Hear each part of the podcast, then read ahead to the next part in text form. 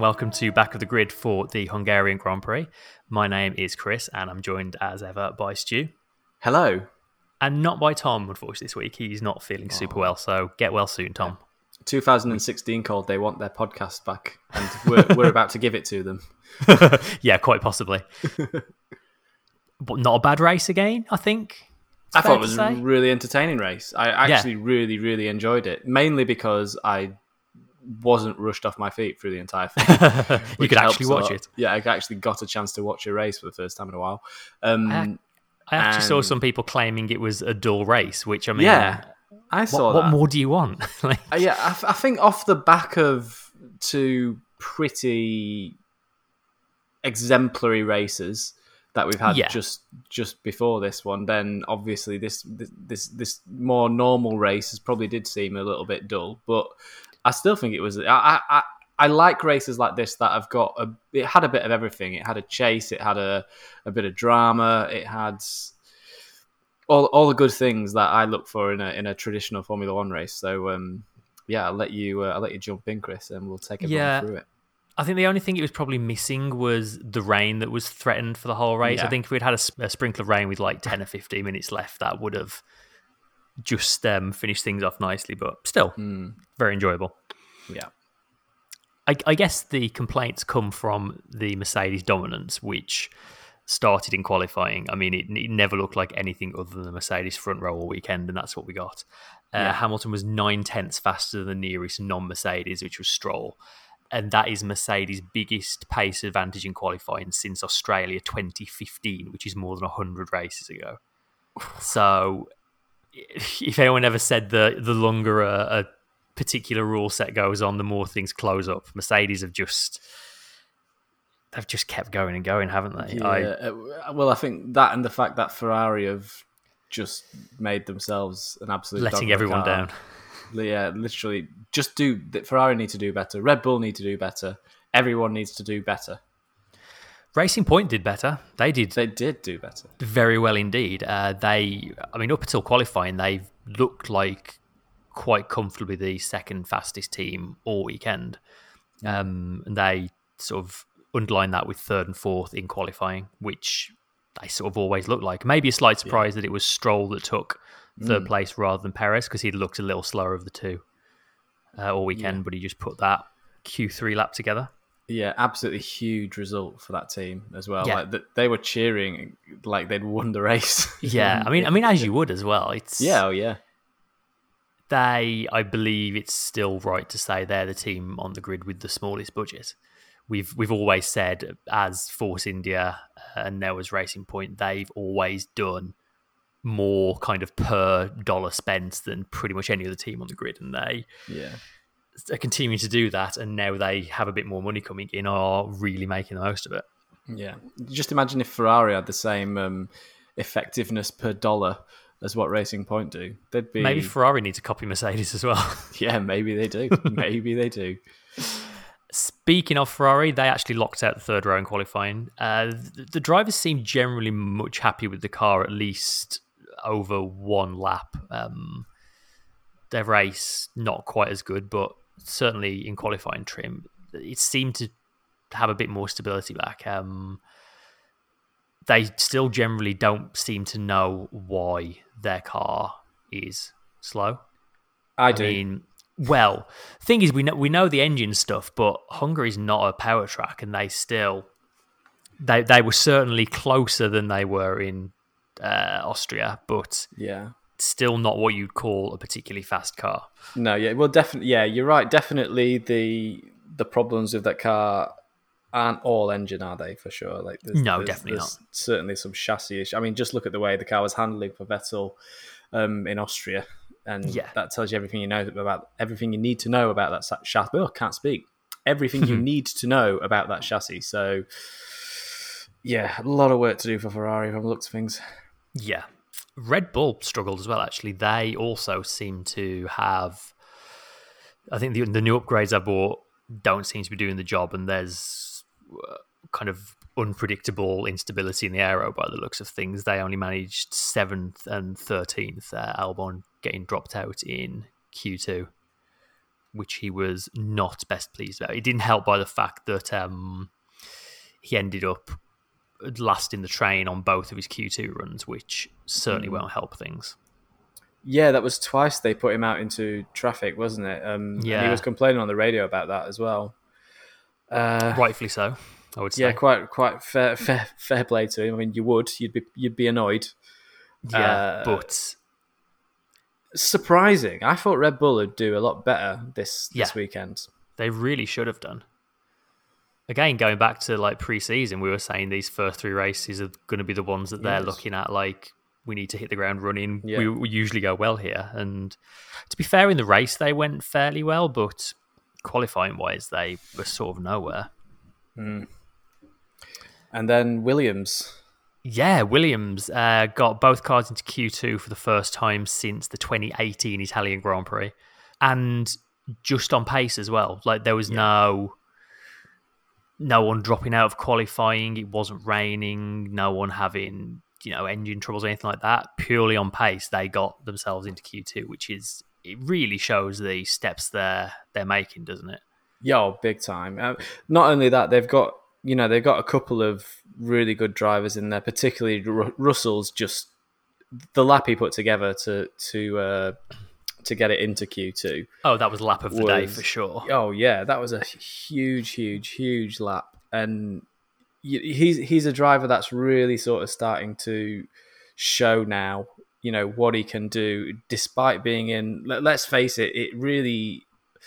We say you know it's doing better, but it's not. It's still a long way from being like really able to mix it properly in the midfield to Hmm. do what he did with that car in that session and put it where he did he's that's something special that is that's that's going to be one of the things in years to come when you know when there's content going out about sort of his uh, his first world championship or his rookie years or his early years in Formula One. That's going to be one of the one of the laps that is played again. And Yeah, again that's on the highlight reel for sure. About him, yeah, yeah, it is. It's, it's a it's a great lap. And I think now he knows he's at Williams for another season. Opportunities like that are where he can show the world that he's got the pace, and you know, say to Mercedes, "Don't forget about me," and potentially to other teams, "Come and get me if Mercedes don't." Yeah, for sure. uh, yeah, really, really cool to see. Hmm. Uh, so to move on to the race, um, Max managed to bin it before the race even started. It's been a long time since we've seen someone bin it on the way to the grid, isn't it? Yeah, I think couldn't believe it. Did it a few years ago, maybe. Yeah, I was uh, flabbergasted when I saw Yeah. it. I was. I'd not been in the office long. I like. I'd, I think I'd got in. May uh, my time. My shift doesn't start until not long before the race, so I'd sort of just got in, got settled, got everything set up, and looked up, and there's a Red Bull with a wheel, with its wheels pointing toe in, and I was like, "Is that?" My first instinct was, "Oh, it's a replay. Sky playing a replay of an old thing that something happened a long time ago, or something like that." And then, I, then the camera didn't go away from it, and then I saw the live like thing in the cor- top right hand corner of the screen. I was like, "Oh my god, that's Verstappen! He's in the wheel." I'd better turn my computer on. yeah, I'd better get to work. Um, and yeah, it's so on this like when stuff like this happens. This is like that's my fa- one of my favorite things in Formula Yeah. One. like I really, really enjoy like a bit of pre-race drama. Like I, li- I loved the time when uh, when it, I think it was Hamilton. He had some engine issue in I want to say Malaysia, and um, he w- had to drive around on the drive around the, the the track to the grid with no engine cover on. And then he got Oh, to yeah. the grid, and everyone was like, "Oh, what's going on with the Mercedes?" Blah blah blah. You know, like what's happening? And then he went on to win the race, despite all the crazy, crazy Yeah. drama. And um, it's to me when when stuff like this happens to cars like that, like the Mercedes, like the you know what we think should be a really really good Red Bull, then you sort of expect them to win the race almost. It's almost like Yeah. part of the win. And I said to everyone in the office, if he, I will absolutely love it if he wins this race after this because the drama and the suspense and the panic around the car and everyone working on it was just it was so fun to watch. It really was. Um, I mean, can't say enough about the job the mechanics did to Yeah. fix that in. It was about 20 minutes they had, wasn't it? Yeah, I said I, I said to you, didn't I, on the day? I don't think there's another team on the grid. uh, I think I was talking specifically about Ferrari, but I don't think there's another team on that grid that could do what they did in that amount of time. You know, No, I mean, maybe the Mercedes, but none of the others. yeah, could. maybe. And Red Bull are like, in terms of pit stop times, like Red Bull are consistently towards the top. And I know that's a different discipline, but still, it shows the the quality of the guys they've got in that pit That's crew. the thing. Yeah, it's, it's they have the best mechanics in the world. That team, but Yeah, by a long margin. an incredible. And they they I had about what 25 seconds to spare, I think it was in the end. Yeah, it was really tight, really, really tight. I don't know the exact number. It was. I, I had to actually designed a little countdown timer for a piece we did about it today, but um, I never saw the end result. In the end, I just designed the timer and rendered it off and got on with the rest of my million jobs. Um, Yeah, I mean, yeah, very, very, very exciting. Um, he's so lucky he got to start that race. Like, such a it. silly thing to do. And I think I heard Christian Horner say like he had a, like two or three other minor offs on the same lap going round as well. So to then get a couple of corners from the end and just stick it in the wall is it's a very very silly thing to do. He's he's very lucky that he got to start the race. Um, yeah. but but start the race he did. Um, let's talk Haas for a moment. They actually both started off on wet tires while everybody else was on inters, but they both pitted at the end of the formation lap to switch to dries, which was a fantastic call from the team and the drivers. Once the pit stop started happening, they were running third and fourth pretty early on, and held their own for quite a long way into the race. It was only sort of at the midpoint that people started shuffling back through them. Yeah. Um, Magnussen eventually finished ninth um, for their first points of the season, which they were rightfully ecstatic about. They were yeah, celebrating that's that like a win. that car's not a uh, ninth place car for sure. No, it's not at even a- all. it's not even a eleventh place car. Never mind. Um, however, after the race, both Haas drivers were given 10 second penalties. Uh, basically, because the team instructing the drivers to pit on the formation lap broke the driver aids rule.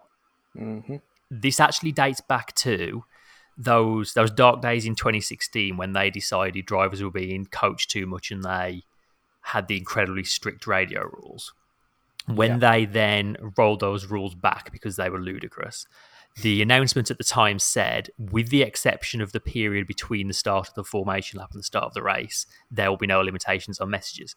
So, for that one lap of the entire weekend, those ridiculous radio rules still apply. And because they told their drivers to pit, they were. Um, it, was- it was a driver aid, apparently. And yeah, as a yeah. result, both drivers uh, lost a position. Um, luckily for Magnussen, he was one position, so he still got a point for tenth. But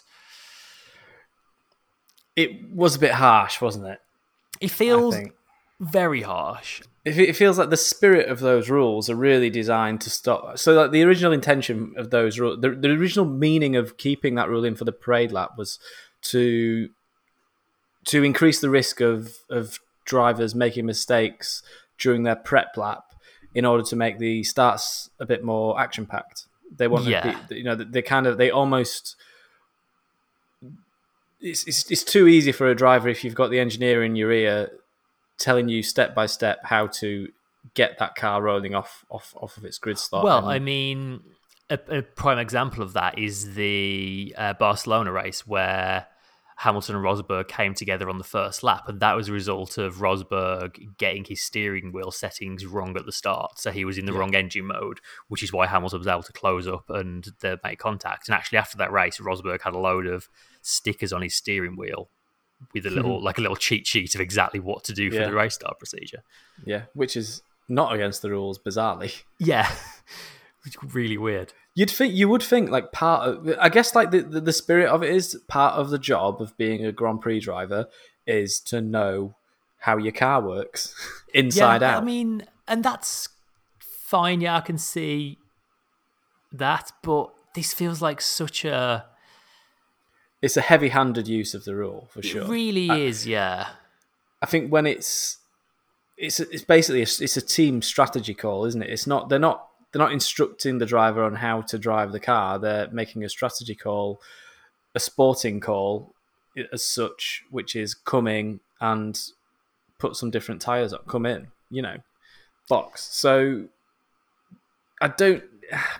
Yeah, it's it's just so so harsh. The the other thing I will say about it though is Danny Kvyat went on the radio to his team and um, was telling his team he wanted to come in, and they didn't respond to him at all because they Yeah. seemed to know the rules, and it's almost as if Haas either decided to sort of push that rule, see how far they could push that rule because they probably felt like they had a lot, not a lot to lose, and um, and they went for it. Whereas I guess the the AlphaTauris are a little bit slightly further up the grid, and they felt like maybe they didn't want to risk getting in the points. Then again, if if a driver says I want to come in on the formation lap, Oh, that's and the team fine. say okay, then that's fine. I guess it. I guess Yeah, depends there's- whether Kvyat was asking the question or yeah, giving an I guess that would be fine, but they just I don't think they even wanted to take that risk because they were just silent for the whole time. yeah, which is really weird. Um, Yeah.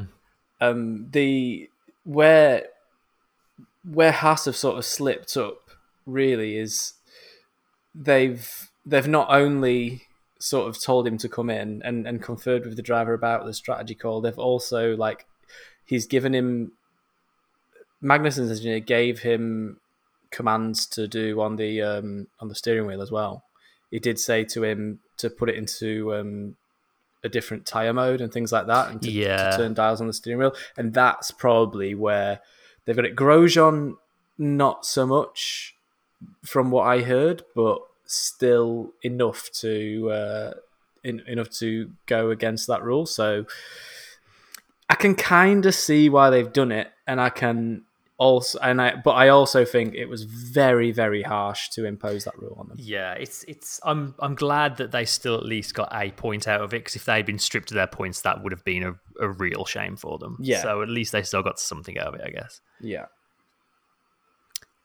Moving on to the actual start, let's talk about Bottas's Oh, jump start or not, as the case turned out to be. So Bottas said he was he reacted to some lights going out on his uh, wheel, which you can actually see if you watch the replay. Yeah. Which you sort of understand that at that race point you're so poised to react. I guess just something in your vision changing will be enough for you to react without even realizing you've done it, won't it? Definitely, yeah. Definitely, definitely.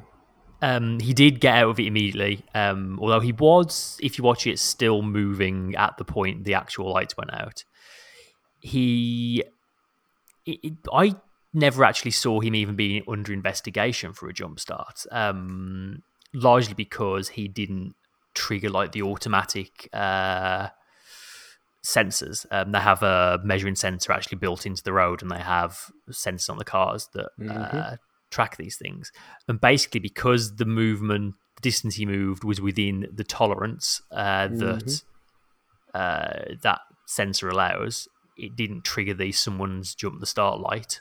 So it was never investigated. And it's exactly the same thing that happened to Vettel in Japan last year. He basically did exactly the same thing. Um, Yeah. and I don't know. I've I've seen a lot of people up in arms about this, and I, I mean, I, I remember us having a similar discussion before. Uh, essentially, it doesn't matter what your uh, sensors say. If you've physically seen a car move before the lights have gone out, that's a jump start. Yeah. That's that's But- probably still my standpoint if I'm completely honest. It is, but then at the same time, if he had flown into the lead, maybe, but it, he dropped to seventh before he even got to the first corner. Like in this situation, it's kind of self policing, isn't it? K- kind of, but at the same time, like it almost encourages. You know, if if you're a driver and you know that there's like two tenths of a second, you've got two roughly two tenths of a second window in which you can sort of make a mistake. Two tenths of a second in Formula One, especially at the start of a race, is quite a long time. So it is. if you can find a way, or if a team can find a way of taking advantage of that and using it to using finding some way of not triggering the sensor and preventing or making the, making the car less sensitive to the sensor, making the car able to get off the line before any other car and not be penalized for it, then you know where where's the line? Where like are they? They're obviously wouldn't be encouraged to do that, but there's nothing to stop them doing that right but now. then again, you're only going to be able to take advantage of that if you can basically guess what is two tenths of a second before the lights go uh, out, and the lights go That's out at a random point. So I don't know. It's one of those. On one hand, it polices itself, but at the same time, surely with rules and penalties, you either apply them or you don't. Like Well, that's you can't pick like- and choose when you. Yeah, a rule's a rule, especially you know when the kind of sort of things are at stake uh, with a Formula One race. Like, Yeah. if someone clearly, visibly is caught on camera breaking the rule, then really they ought to be penalised about it. I, I'd say, you know, and I'd say this about any driver on the grid. It's it's not because it's Bottas. It's, it was never because it was Vettel in Japan. If it was Hamilton, I'd say it, and I'm a, quite obviously a Hamilton fan, but like, it should be the the rules the rule is that if the car is in motion before the lights go out at any point, having stopped in its grid slot, then a penalty will be applied. So that rule has been broken. There's no doubt about that. Yeah. No, it's right. But then, if having made that mistake, dropped to seventh, if he then got slapped with a five or ten second penalty, They will probably all be kicking off about that. That's true. and that's his, that would be his entire race destroyed at that point. And is that too harsh a penalty for making a slight mistake at the start? Well, no, I don't think it is because you can gain a lot by jumping a start in Formula One. And if he'd, if he'd, I guess the thing is he didn't carry on. He, he, sort of stopped it and then started it again, and it did cost him a lot of positions. But what if he'd gone and it still hadn't triggered the sensor? You know, I, I guess it's a big what if. But like, they, they- I just think rules are rules, and they, they ought to be applied. it's as simple as that. Right. Shall we talk um, more than the first two inches of the race? yes, let's. So we'll, we'll do Ferrari first. Uh, it was about only about four laps before everyone other than the Hasses started jumping in for slicks as well. Ferrari told both their drivers they were coming in for softs. Uh, Leclerc did. Vettel immediately said, "That's a terrible idea. Why don't we put on mediums instead?" To which Ferrari went, "Oh yeah, maybe we should do that." And that decision kind of dictated the rest of Ferrari's race, didn't it? Uh, Vettel had, although he got lapped and he where did, where did he finish? He was um, sixth in the end, wasn't he? Uh, Uh, but he still showed semi decent pace, uh, even with a horrible delay in the pit stop. He still managed to bring it home in sixth place, while Leclerc just struggled horribly. Like those soft tires fell apart in no time. He struggled around on them, getting passed by everybody. Eventually made another stop to switch to hards. I think he swapped to. Um, he ended up finishing out the points. He lost tenth place to Sainz towards the end of the race. It kind of that in a very short space of time sort of exemplifies what Ferrari are losing with Vettel, doesn't it? Like Yes, it does. Yeah, yeah. The strategy, That- the, the the sort of level headedness in in those kinds of situations, the experience. yeah, that was an experienced head that in that split second he just went, no, that's not going to work. I know what we need to do instead, and it worked for him. Whereas Leclerc did what the team said they were going to do, and Yeah. I would suspect Sainz next year in the same position would probably go along with what the team would say because Yep. he's another driver that doesn't have that level of experience. Um, Well, not only that, like that. Why do you think Ferrari are getting rid of Vettel? mm, Because he he's capable of making. He's got a mind of his own. He's capable of making calls himself, and he's probably not fitting in into their mold of what they think a driver should be. Yeah, they. We've seen plenty of strategy decisions over the years that show that Ferrari like to be in control of what's happening, don't they? Yeah, a hundred percent. Yeah, a really little interesting microcosm into that decision there. Hmm. Um, honestly, the more this year goes on, the more I feel sorry for Vettel. Uh, Yeah, I'm becoming a Vettel fan. his his interview with Martin Brundle over the weekend, if you've not seen that, was really, really fascinating. Um, and you can just see genuine he has a genuine love for Ferrari and a genuine disappointment that he wasn't able to go there and win world championships with them. But you can still see that like the fact that he gets to get in that red car every weekend still like really means a lot to him. In fact, yeah. I saw someone point out over the weekend when they switch on Vettel's car, the first thing that appears on the screen on his steering wheel is the Ferrari emblem. Hmm. Leclerc doesn't have that, and no previous Ferrari drivers for well, as long as I've had those big LCD screens. No other Ferrari driver has that. Vettel apparently specifically asked for when to turn the car on, that Ferrari logo appears in front of him, just because he feels like it should be there because Ferrari is a special thing and yeah means something to him. And like that's really I don't know exactly cool. how true that is, but it seems like that is the case. And like I don't know, it's just a real shame to see how they've kind of done him dirty this season. Yeah, I mean, you know, we all know how little I I admire Ferrari and the politics and and sort of the way they go about their racing. Um, it's it's a, the way they've got rid of him is upsetting to me. He's, it's no way to treat a four-time world champion. No, he and, deserves much better. Yeah, and uh, Martin Brundle put it nicely. I don't know. I don't know if I've mentioned it on here or not, but he said if Ferrari have got any problems next see, next season, it won't be their drivers. yeah, so, exactly. You know, and it's this. I think it's the same this season. I don't think Vettel is necessarily the problem. I've always said this. Like it's the Ferrari that's the problem. That car is not a driver friendly car. And when you compare that to the Mercedes, which looks, let's face it, looks pretty easy to drive, it's not often you see the Mercedes going on off track excursions and wanting to spin itself around. Compared to the Ferrari, that seems like a very, very touchy vehicle to be uh, behind the wheel of. Yeah, very much so. It's, I've, I've seen people point out before if you've had Vettel, Raikkonen, Alonso in your car, yeah yeah. and you've not won a world championship in a decade. The problem's probably not, not, with your drivers. yeah, yeah. yeah, Maybe it's not the drivers. Sorry. Yeah. Yeah. Totally. but there we go. Yeah, I, I, I, literally, I can't, I don't want to say anymore because no, just, it, it just honestly, it bad. makes me sad. It really makes me sad talking about it. He just deserves mm. much better than that. He does. Latifi, he started really well. He actually went from 15th to 9th on the first lap uh, and was running there for a good few laps until the pit stops. And then his race basically fell apart when Williams released him into the path of Sainz. Uh, he got a puncture and damaged his floor in the process. Uh, and I think Sainz picked up some front wing damage as well, which sort of hurt his race.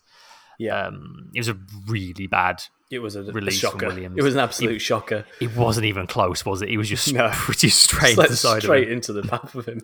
yeah, Uh, Latifi eventually came home last. He was a lap down on everybody else, I think. Um, he made five separate pit stops, one of them after he had another spin, a turn five late in the race.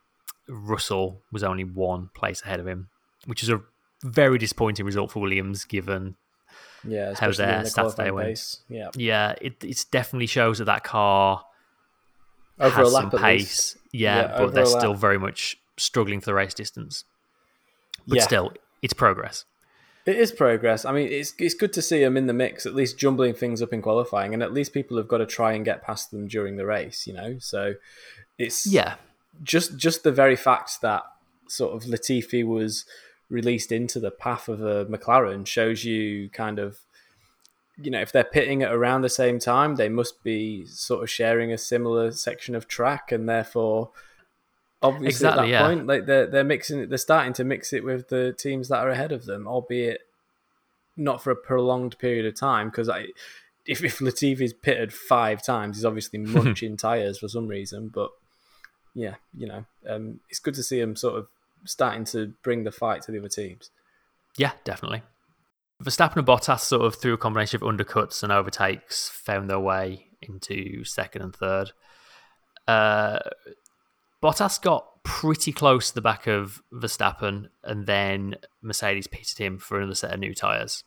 Did a pretty decent job of chasing down about 25 seconds over the last sort of 20 laps, wasn't it? Mm. Um, in the end, he got within a few tenths, but he probably needed one or two more laps to actually get by. Uh, still, probably the right choice for Mercedes to pit Bottas when they did though? I think so. I think they were looking back to last season when Hamilton chased down Vettel. Yeah. No, Verstappen. Uh, Verstappen, Verstappen. God, I always get their two names mixed up. Verstappen. Um, they were. I think they were expecting Bottas to do a sort of rinse and repeat of that. Really, weren't they? Yeah, and to start with, it looked like he would. Like the first few laps, he like cut into it massively, and then the gap sort of stabilized quite a bit, didn't it, for a while? Yeah. So like first couple of laps, I think one one and a half, two seconds sort of sort of matter chunky was taken out. He got to within like three seconds of him, and then sort of leveled off. I, I think his tires. I think he just munched through his tires. And, yeah, uh, I think so. Verstappen was always going to sort of start to manage his tires. That that enti- that whole battle was all about who could manage those tires the most effectively because Bottas had to absolutely chew up his tires to catch up to to make up that 20 second deficit to Yeah. Verstappen.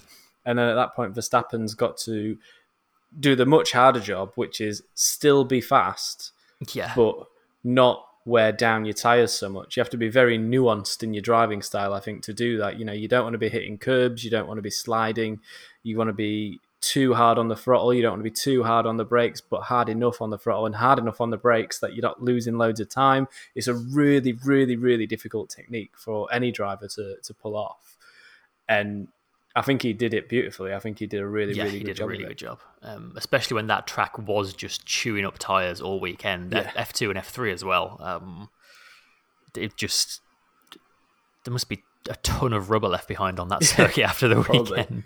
That's an interesting. I wonder how much rubber is swept up over over a race weekend. Oh, it must be It's a been loads. ridiculous amount. Yeah. absolutely kilos and thousands of kilos. Hmm. But yeah, I think I agree. Mercedes still did do the right choice. I mean, the second Bottas pitted, Red Bull couldn't respond because if they had pitted Verstappen, he'd have come out behind him. There was no question about that. Yeah, Bottas only needed one outlap on fresh rubber Yeah. to close that gap. So which is exactly what happened last year at this exact same it, it really is, isn't it? Yeah. Um, the only difference that, is the but- Scobble was two positions ahead rather than Yeah. for the well, it was a position ahead for the win rather than for second or third. So Yes, because the win this weekend was just never yeah, in yeah, upper competition, doubt, was it really? No, yeah, he absolutely rinsed it, didn't he?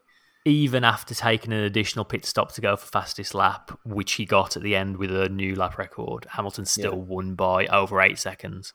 A pedestrian um, final pit stop as well. I might add. He was in that. He was Yeah. st- stationary in that box for three and a half seconds.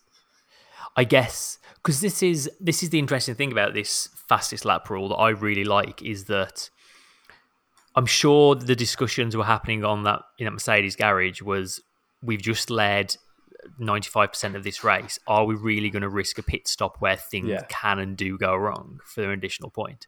Yeah.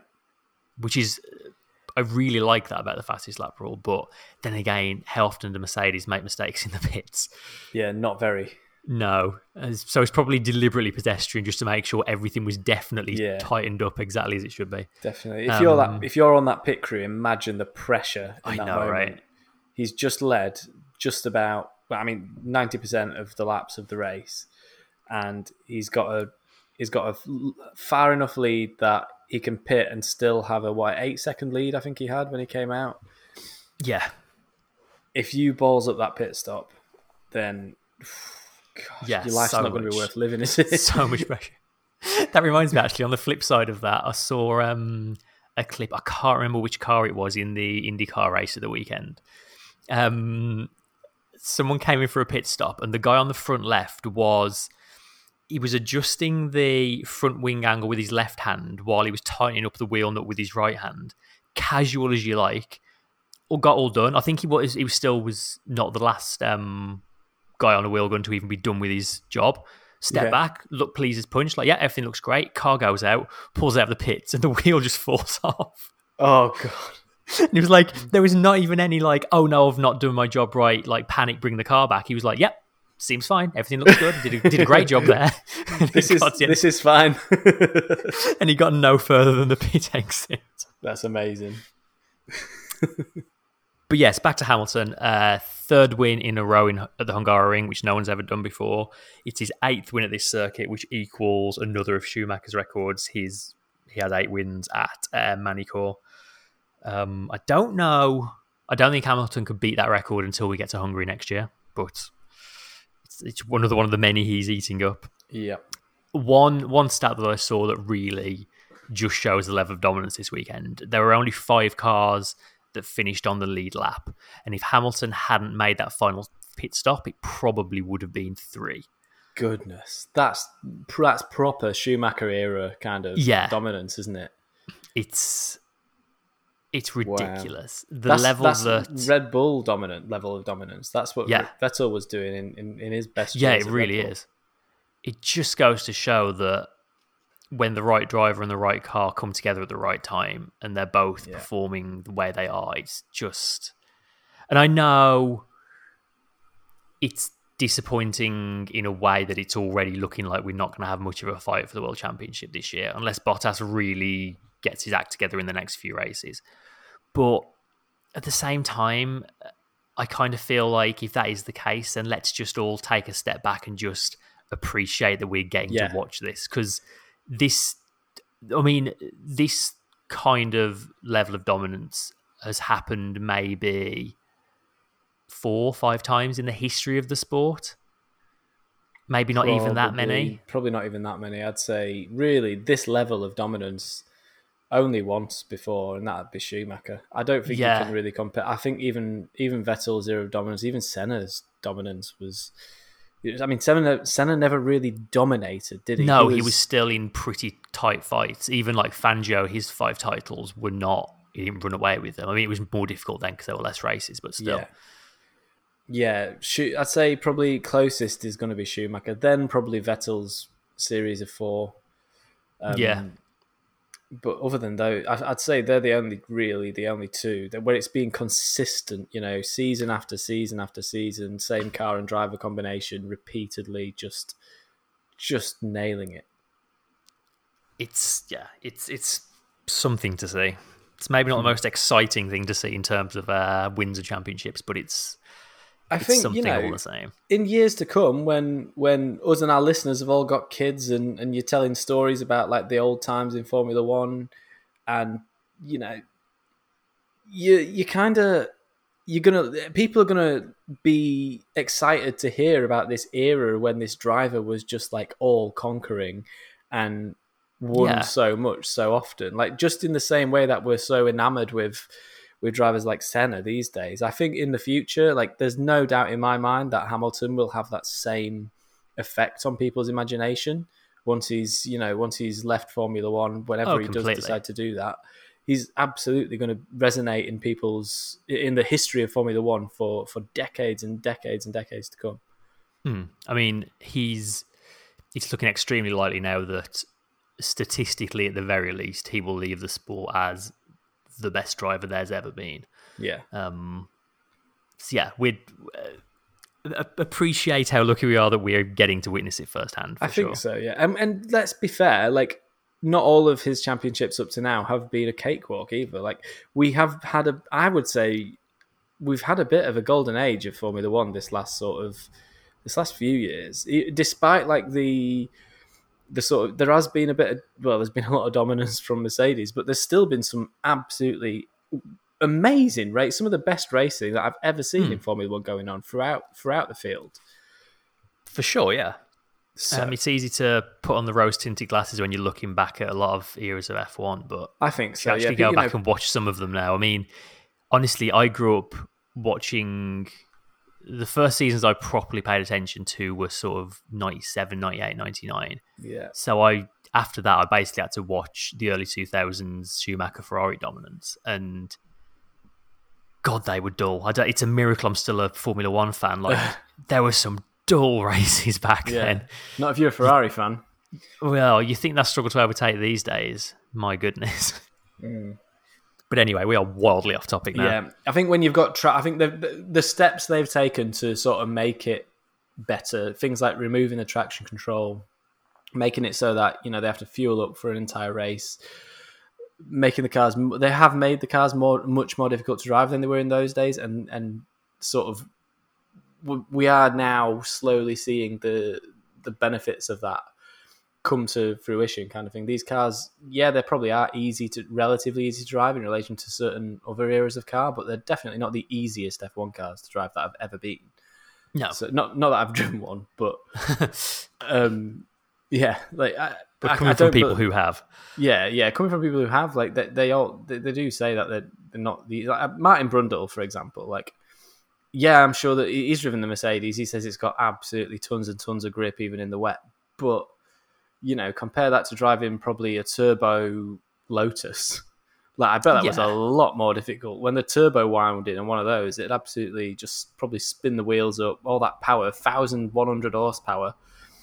The, Yeah, the cra- you know what the craziest thing about that is? There's drift cars these days with like 1600 horsepower that use it for like 10 not well, they don't even wind them all the way up usually they, they've got engines that are capable of 1600 horsepower and they usually use about 900 of it but they want it to be Yeah. reliable horsepower so they never crank it all the way but imagine like it's crazy it makes you wonder what the mercedes really has i think the mercedes they, they say like 1100-ish horsepower in the mercedes now i think it's it's gotta I- be. think it must be capable of more than that.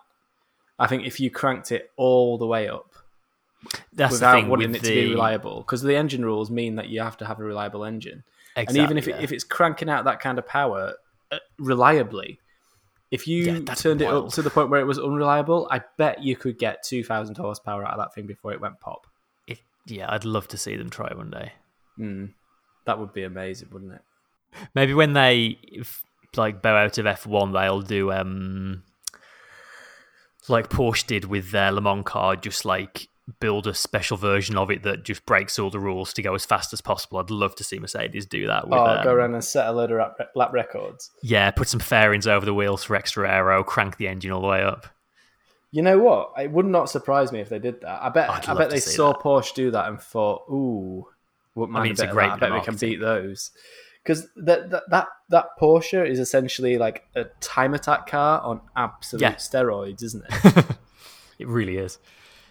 Right, I'm bringing this kicking and screaming back on topic now. okay, okay. Other drivers. Uh, so the racing points. Lance Stroll came home sort of best of the rest in fourth. Perez finished seventh. It's a good result for them. Do you think they're maybe still a little disappointed uh, after locking out the second round qualifying? You'd have Yeah. put money on them getting a podium, wouldn't you? Yeah, I think so. I think part of the trouble was Perez got um got caught out a bit. I think by Bottas's uh, uh, Bottas's sort of half jump start, not jump Yeah. slash not jump start. So that kind of like screwed his start up a little bit, and he just plummeted down straight away after that. Um, Stroll can't you can't really ask much more of Stroll. No, you can't really. Um, he he sort of did as much as he was able to. Uh, Mercedes and Red Bull just kind of outdid them on strategy, really, didn't they? They Yeah, used a strategy to make the most of the extra pace they had. Yeah, he. I mean, he put Stroll put some good moves in on the way to uh, on the way to fourth. There's no doubt about that. He had to work for it. And Oh, yeah, Perez, like there was a train behind Perez at one point Yeah. as well for for a prolonged period actually of that race. He was holding a lot of cars up. So it was it was reminiscent of the old Trulli train that we used to get back in the day. Back in I actually saw someone call him uh, Jarno Perez over the weekend. At some yeah, no point. Perez. that is good. That is good. It's it's interesting, especially now we're in this world where those racing point seats are up for Hot debate. property. yes, um, at a time when everybody is saying, a time when you've got the, I think it's the former president of Mexico, is trying to encourage people to tweet a hashtag to try and save Perez's seat for next year, and the vast majority of people are of the opinion it would seem that if anyone needs needs to lose their seat at that team, it should be Stroll. But then again, he was the Stroll fastest the in qualifying, and he Yeah. came fourth in the race. Like he was, that's up there. With, I think with Stroll's best ever drives, It maybe Yeah. even is his best ever drive. I think. I wish I'd turbo Stroll this weekend instead of Perez. Yeah, I know, right? I think him he's over. even in my team. He's got the goods. Yeah, definitely. He's he's improving. Like he's uh, the advantage of the position he is in with his dad owning the team or co-owning the team, I guess, is that it allows him a bit of breathing room to have the time and space to work on things and improve. And he's doing that. To be fair to him, Yeah, he is. And and to I- be fair to to his dad, like you're not about to invest in a Formula One team. I think Martin Brundle said this at the weekend. You're not going to invest all that money in a Formula One team to get rid of your son. no. Um, and while I still think Perez is well, he's definitely Better. the more experienced driver, and yeah, he's he's the better race driver. He's got the better record. Yeah, for sure. But uh, yeah, it's it's Lance is sort of showing what he can do, which I think both those drivers are going to need to this year. Yeah, it's going to be an interesting battle, I think, unfolding. Yeah, very two. We never, we didn't really like, we've never sort of imagined this to be, I know. be one of the spicier battles of the year. But actually, like right now, Stroll versus Perez is the hottest fight on that grid. I'd say. How long do you think before they end up coming together? Oh, no time at all. Especially with Perez. Perez loves a crash. It feels inevitable at this point, doesn't it? Yeah, it does. Um, worth saying that their result is again provisional. Uh, Renault re-protested their brake ducts. Um, oh, boring. The so basically the only po- reason Renault have done it again is because of the way the rules work. They now have to protest every result until there's Until a there's a verdict. a yeah. decision basically Uh, if they hadn't done and the verdict had come down in Renault's favour Racing Point could still potentially have kept this result because it wasn't protested um, we are expecting that that hearing will happen before Silverstone though so we should know before the next race where we lie with things Yeah, I mean, if um, what's what's the guy's name who's in charge at Racing Point? Otmar Otmar Szafnauer. Um, he he said he maintains absolutely that it's it's their design, and they've set the design. And if they need to redesign it, then they'll just redesign it and remake it the same way because it's their design. So, you know, it's kind of all for nothing. I think really because let's face it, they can't they can't forget what they've made. Like they've made it. The molds are there for the carbon fiber. Like they can literally just. They're probably frantically like measuring their own molds now again just to. Just to redo it. So I guess what Renault are hoping is they can prove that there's some kind of internal part of those brake ducts that it would be impossible for them to copy just from a photograph. yeah, there won't be. Like they they've they're not thick.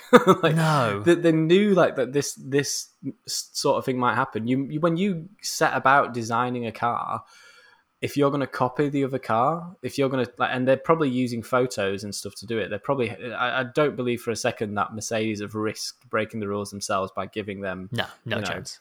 intellectual property to to make a customer car out of. That's just not Mercedes. What have Mercedes got to gain? Unless it's that, like really? one rogue individual, like the the Spygate saga from back in the day. But I would be very, very surprised if anything like that. Nah, happened. yeah, I don't, I don't know. You, you, I mean, you could have a disgruntled sort of Mercedes employee who's sort of just randomly posted the entire spec sheet for the 2019. I somehow feel Mercedes. like Mercedes designs are fairly well uh, looked after, though. I don't that's the kind of thing Yeah. you could just uh, slip out of a drawer and I walk out of the so, I factory. so. I bet they're using, um, I bet they're using Microsoft Office gubbins at their office. Oh, see, if, if we had a, a sponsor now, we could seamlessly go into saying how good a, a VPN is or something. But uh, Oh, we could do, couldn't we? Yeah.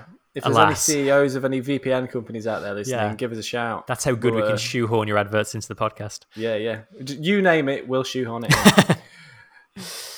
What else? Albon kept his fifth place uh, despite being under investigation for a while uh, for the mechanics using blowers to dry out his grid slot, which is against the rules. Uh, it was all discussed after the race to the point where they, outside the FIA offices at the track, they were demonstrating how blowing these things on the ground doesn't do a particularly good job of drying it out. Um, which is kind of ludicrous to watch, especially when they were doing it on like the concrete of the pit lane, which is going to behave completely differently to the asphalt of the circuit anyway. Um, true, true, but I mean, you got to be play. You'd have to be blowing really, really hot air onto a sodden track in order to dry it out. I think. yeah, but there we go. He he they got away with that. Uh, he kept his place. Good. Um, Sainz got past the Leclerc for 10th towards the end, as we mentioned, which became 9th with Magnussen penalty. Norris was only 13th, uh, finishing behind a Renault, Haas, and an AlphaTauri, which is not really how McLaren roll this season so far. Oh, Uh, yeah. He basically said he, he described it as his worst start ever, and he never really um, recovered from a terrible start, basically. Mm. I shall have to have a look at that one A shame for him. Um, I think he basically said that he was trying to gain positions at the start, and when you do that in the wet, all you achieve is losing positions, and that's exactly what he did. Um, but I've not actually seen the on Well, board of it. Lots to learn still for Norris. Yeah. Isn't there, really? Yeah, but you know, good on him for owning up to his mistakes and showing that he's learning from it. Yeah, exactly. Um, and Gasly was the only retirement from the race. It looked like an engine failure because he had a brand new engine for this race. It looked like it had failed, but apparently it was actually his gearbox that caught fire. But then Wow. that fire obviously then spread and pretty much destroyed all of his nice shiny new engine parts, which is Goodness. not what That they must- want at all. That must have been so hot for Yeah. a gearbox to catch fire. Yeah. So Must have been a the oil must in there. the oil inside must have caught fire. Maybe that'd be the first thing to catch because that'd be the most flammable thing in there. yeah, unless there's an oil leak you'd need and to it like a yeah. seized maybe. But then again, if it's seized, you'd be spun off into the wall, gonna- wouldn't you you? just stop. Yeah, it just all melt into place. It wouldn't Yeah. sort of set on fire. That's a, a gearbox fire is a weird thing. Weird What's one, this yeah. gearbox made out of wood. Yeah, I know, right. no, they don't have the biggest budget there, but. uh, and that's about the lot for the race. Can we condense that into a driver of the day? Um, driver of the day. Well, I can tell you who isn't the driver of the day, and that's Verstappen because he binned it before the race even started. Yeah, however good his actual race was, and it was fantastic, Yeah, he, he disqualified himself from that award immediately. yeah. Didn't stop the world voting him for him for driver of the day, did it? But Yeah. the world has a different spec sheet for driver of the day to what we do. But as I said on Twitter, which I think may have upset a couple of people, the flowchart goes Has Max Verstappen overtaken at least one person? Yes, driver of the day. it's so true. It is so true. Has Max Verstappen had his breakfast today? Yes, driver of the day. uh, I mean, Hamilton's a shout because like he just he just made mincemeat out of every. He was in a different league. Absolutely unbeatable. Um, Yeah, it was one of those drives where it was just utterly dominant, utterly, utterly, utterly dominant. Um, so that's up there. Stroll, as we already Stroll- mentioned, was Yeah, he did absolutely everything he could with that car. Yeah, Stroll's. I mean, it's a, it's a good story as well. It's his best ever. It's what almost his best ever result. He had a it was a podium, hasn't he? Back that was it. Yeah. Oh yeah, when Bottas overtook him and he got Yeah, pipped him on the line. third, nearly got second, didn't he? Yeah. Um, I'm tempted to give it to Stroll because he had a really good race weekend. He did. Either him or I think Kevin Magnussen as well is worth a shout. Um, to yes, it was like a tire decision at the start that kind of gave them that uh, early. Uh, he was running third, wasn't he, at the start of the race? Yeah, near was, the start of the race. But the way he then worked with his tire strategy, defended enough to try and hold his position without destroying his tires in the process, and to hang on for points at the end, I thought was a really, really solid drive. Yeah. Um, I agree with that as well. I think I, I'm still just just because I favour finishers in higher positions. I, I can't. Re- I couldn't really give driver of the day to someone who finished ultimately finished ninth, Even in a Haas, even in a Haas. Like I, I just I just can't. I just can't. I, I think Lance Stroll. is in a he's in a car that's sort of very capable, admittedly, but you've still got to have the goods to do something with it. So I'm not sure I can believe the words that are coming out of my mouth, but Lance Stroll is my driver of the day. we might need to get uh, Tom to give us a casting vote on this, but uh, I'm, I'm you? Are you K Mag's sticking def. with- I'm sticking with K Mag for K-Mag? mine. Ah, hung. We're hung. We'll, um, hung, Mag, okay. We'll let Tom do a Oh, we, casting are we recording? We're recording these. We're keeping these down. Well, at every at the end of every season, I go to do the like end of season of stats and realize yeah. I've not written them down, so I have to listen back through old episodes. So I'm actually keeping notes of them this time. Ah, good. So yeah, Tom can give us a casting vote, and I'll I'll record that. Uh, move of the day. We were kind of almost spoiled for this, which is rare at the Hungaroring. Yeah. Uh, Yeah. Bottas and Leclerc had a really good duel when Bottas went through a massive puddle and looked like he was potentially going to go straight on at the corner at Yeah, one point. his, at that point, his tires turned from chewing gum to acrylic. Rock I'd love to have seen the um, the temperature of those tires at the moment he went through there. Yeah, yeah. I've also got Norris's defense against Leclerc written down. Yep. Um, and actually, Leclerc's then subsequent pass on the next lap was also really good. Yeah. What else? And you got the Albon dive bomb on Grosjean as well. there, that was. I was. was touch and go. I held my breath when I saw that, to be honest, Yeah. because it, it was. I think he was on board at the time that it happened as well, and I was properly holding my breath at that point. Um, Yeah. Grosjean was very compliant with that move. I think. Eventually, he was. I think he bit a chunk out of his seat when he uh, when he saw him down there on Yeah, the inside. definitely. But yeah, um, it's a proper clench moment. That uh, mine's mine though is is Norris. Nor- I'd say if I had to give it to anyway, I- I'm on the fence a little bit, but Norris Norris's defense against Leclerc, I think, was my favorite. I think I can go with you on that. section of that race. Um, I could maybe give it to both for that entire sequence of racing, but ultimately, that bit of defending Norris did was to hold him off the way he did for as long as he did. I think was uh, was a pretty good. Yeah, it was like inch perfect defense, wasn't it? Yeah, yeah, it was really really exciting to watch as well. They were so close. And our final award. Honestly, what the f- are we doing here? Any thoughts for this one?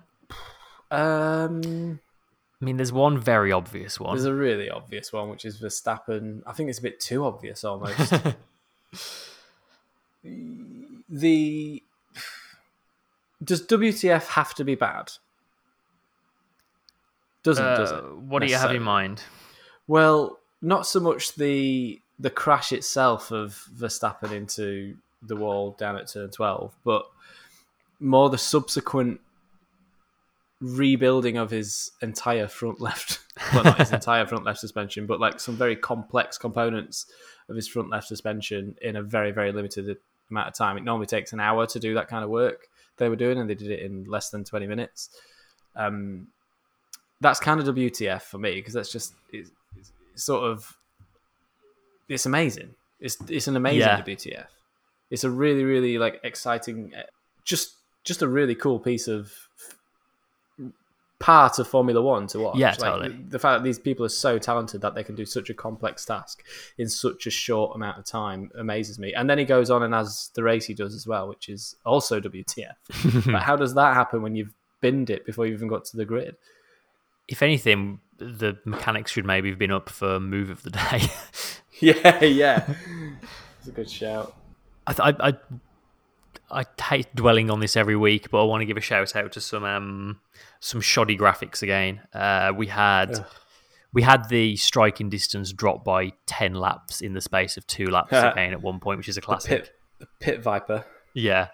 My um my personal favourite was uh, the tyre performance graphic when Hamilton and Verstappen's tyres were one lap apart in terms of age, um, and Hamilton's were apparently about 40, uh, 30 or 40% better off on three of the tyres and like 50% better on his front right.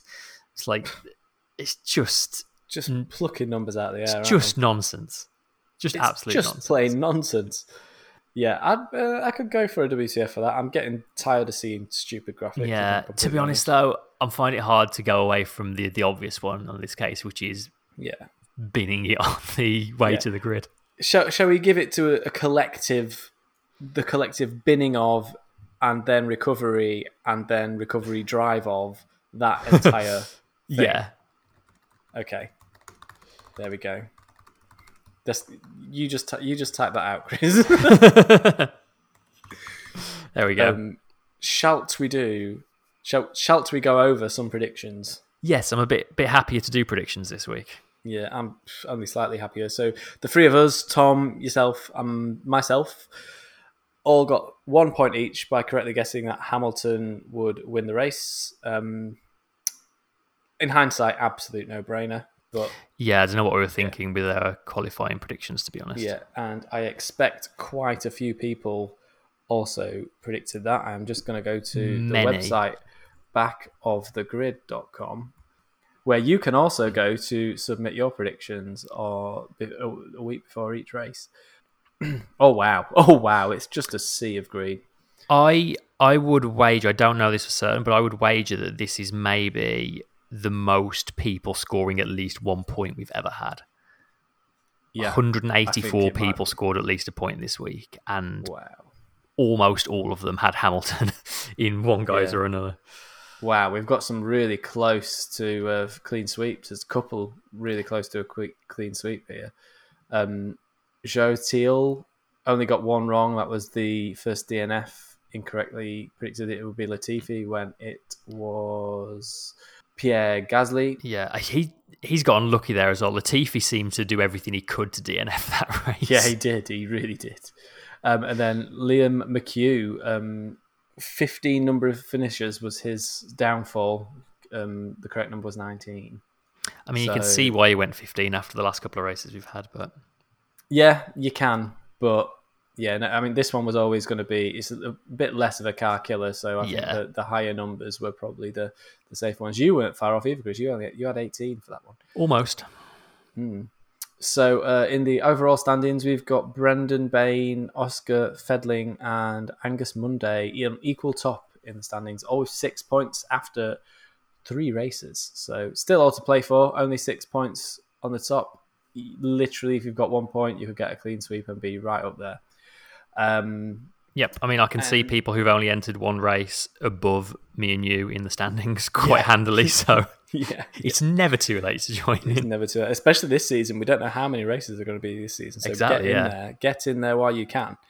Um, you can of course do that on backofthegrid.com, and you can click on the predictions bit on the sidebar, and it will take you where you need to be to to do that. Um, so takeaways from this this this race weekend. Um, first takeaway is probably that Mercedes. Well, I mean, it's an obvious one. Mercedes are as dominant as they ever have been. Um, absolutely no stopping them all weekend. They were just in a league of their own. Maybe even bordering on as dominant as there's, as there's ever been. Like, they just never even looked close to getting worried by anyone, did they? Yeah, maybe the most dominant they've ever been. It's already shaping up to this car being the most dominant they've ever built. It's something else. It's that um, dual axis steering. It's uh, Yeah, they were using it all weekend. yeah, when everyone's tires are disintegrating and you can change the toe angle of your tires and stop them graining up and wearing away, makes a difference. hmm Um, the next takeaway is that the Red Bull mechanics are just they're not human. yep. That's that's all I have to say about that. um, third takeaway: Ferrari really do have a long way to go. Yes, the qualifying pace wasn't as awful as it had been in Austria, but still, that car doesn't look like a very fun car to drive in a range of conditions, does it? No, and this track has shown that it's not just their engine that's their problem as well. Yeah, this is very much a chassis track, and the engine has already let them down. Now it looks like the chassis is letting them down as well, Yeah. big time. Um, fourth takeaway is that the Racing Point definitely has the goods, just maybe not quite the drivers to take advantage, or the strategists to take advantage of the potential that car's got right yeah, now. potentially. It it feels like it's uh, when rather than if they pick up a podium, though, doesn't it? Yeah, I think so. I mean, it's got to be soon. I, I dare say Silverstone might be where they do it. Yeah, may well suit them. Silverstone's and a track that really rewards a good car and really punishes a bad car. Yeah.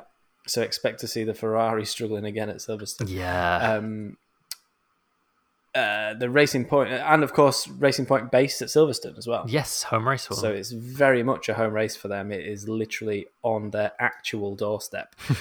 um, and then the final one I've got this week is McLaren have some work to do. I thought McLaren had a better chassis than what they've got, but the Hungaroring kind of they've come undone this weekend somewhat. Yeah, it's after the sort of heroics of the first two races, it's sort of crashed back down to earth a little bit for them, wasn't it? Um, Yeah, Racing Point are only a point behind them in the standings now. Red Bull have jumped ahead of them. It's it just shows how tight that battle's going to be behind the Mercedes. Yeah. Definitely, absolutely, definitely, and and Ferrari are probably a big part of that fight. Uh, uh, it pains me to say it. I'm, Oh, absolutely. I'm sure. I'm sure no one believes me when I say that, but it does pain me to say it. I want to see them fighting. I want to see someone taking the fight to Mercedes, and they're the only team that has the budget to do it, and they've just massively let us down. It's a huge disappointment. Yeah, they're going to be. They're very much in that McLaren Racing Point uh, sort of Renault fight, aren't they? Yeah, big time, absolutely big time. So that's all to take us into the preview episode next week when we preview the British Grand Prix. Um, I'm just going to do a quick bit of news and then we'll get to the messages from you guys. So the only bit of news we've got really is that the Chinese Grand Prix, which is currently postponed, looks pretty likely to be cancelled now as China's General Administration of Sport announced all international sporting again events except trials for the 2022 Winter Olympics in Beijing will be called off. Um, I like that um, the one exception is something that is happening there, but no one else can do anything. yeah, We'll do the trials for our Olympics, but nothing else. Um, yeah, yeah. It's it's funny, like that Um, was the first one to get cancelled, and then it actually looked like one of the most likely to come back, and now it's disappearing again. yeah. Yeah. I, I- think things might be a, a. I mean, I don't. You know, it's it's not a COVID podcast, so we're not going to get too deep into that. But I think things in China might be a little bit worse than we all Mm, been quite possibly. believe. um, anyway, shall we? Did you want to mention F? I just wanted to quickly mention F two, yeah, because I mean F F two was just fantastic again this weekend. Um, Yeah, I heard they had a really good race on Sunday morning. The sprint race was really, really good, and I didn't see it because I was literally the racing to sprint race. myself. I'm actually not going to say anything about the sprint race. If you didn't see it, go find the highlights and watch it. It is up there with the best Formula Two races I've ever seen. It was phenomenal.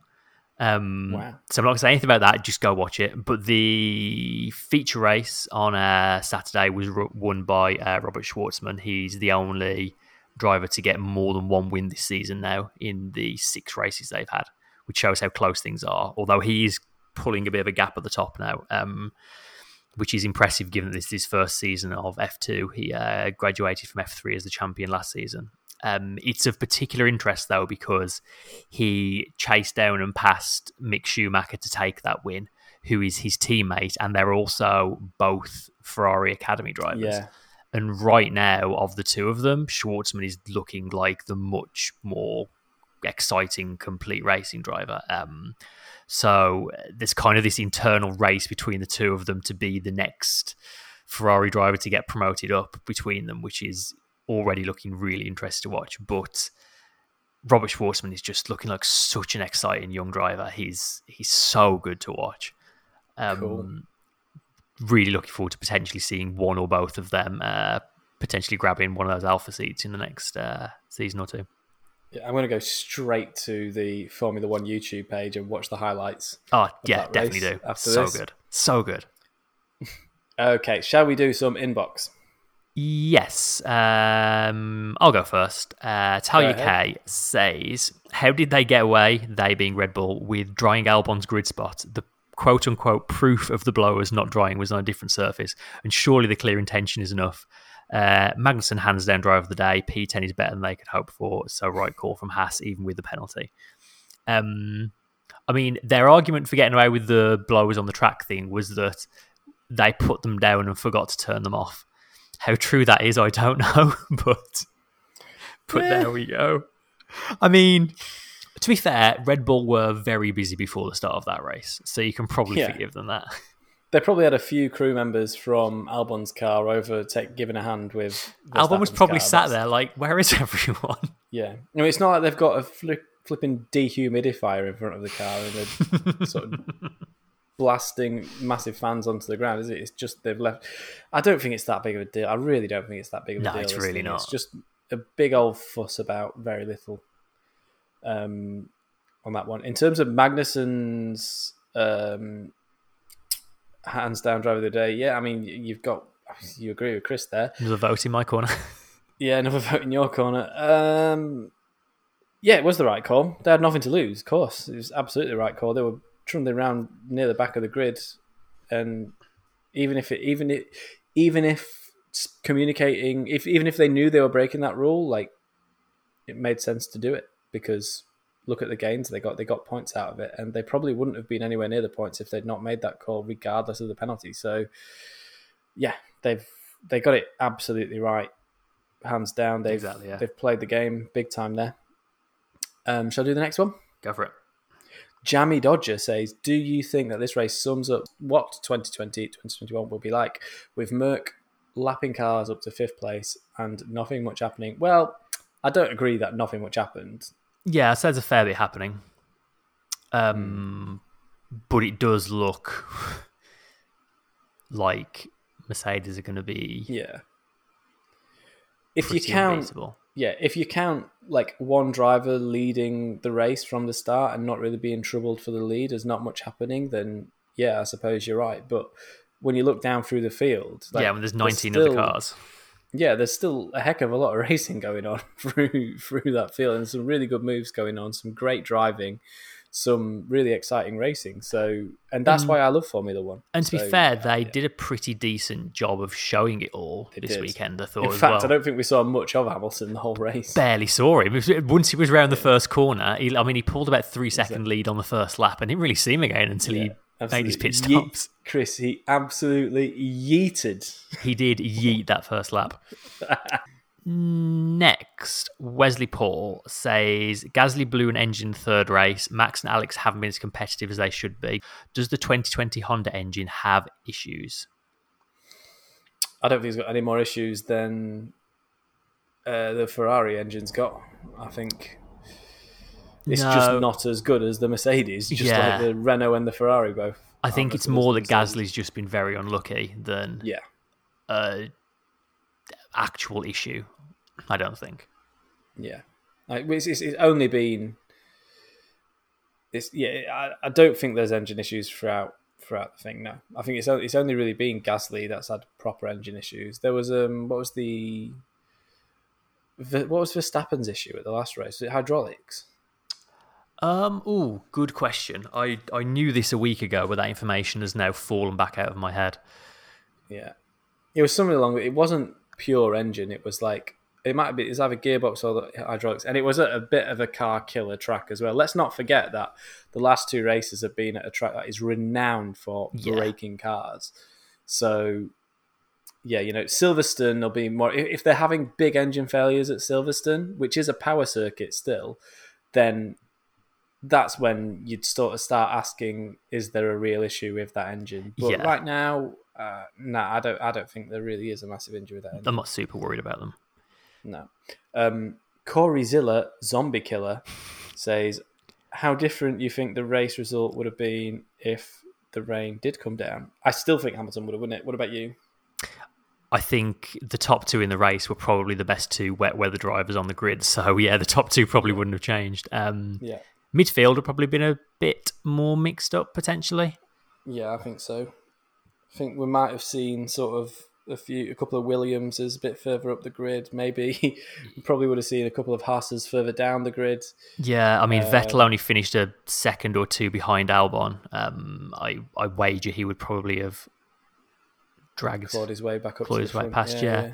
Not It maybe would have been the a- front, but more of a challenge for Stroll to hold on to that fourth place as well potentially. yeah, But we'll never know what could have been. You will never know what could be unless Bernie gets his sprinkler system out. We'll never know. Should we do the next one? Yeah, last question Final this one. week. Uh, Jay Alexander says On last week's podcast, you spoke about Russell's future and you said that he's there to replace Hamilton, not race alongside him. With that said, how responsible is Mercedes for having Russell replace Hamilton? Should they wait for Hamilton to leave and run the risk of Russell defecting, or should they make the decision for Hamilton and not renew his contract and sign Russell? Ooh. Also, if Russell is left out in the cold, does this signify that there's a problem with Mercedes' junior system as he will be the third driver that Mercedes fails to promote?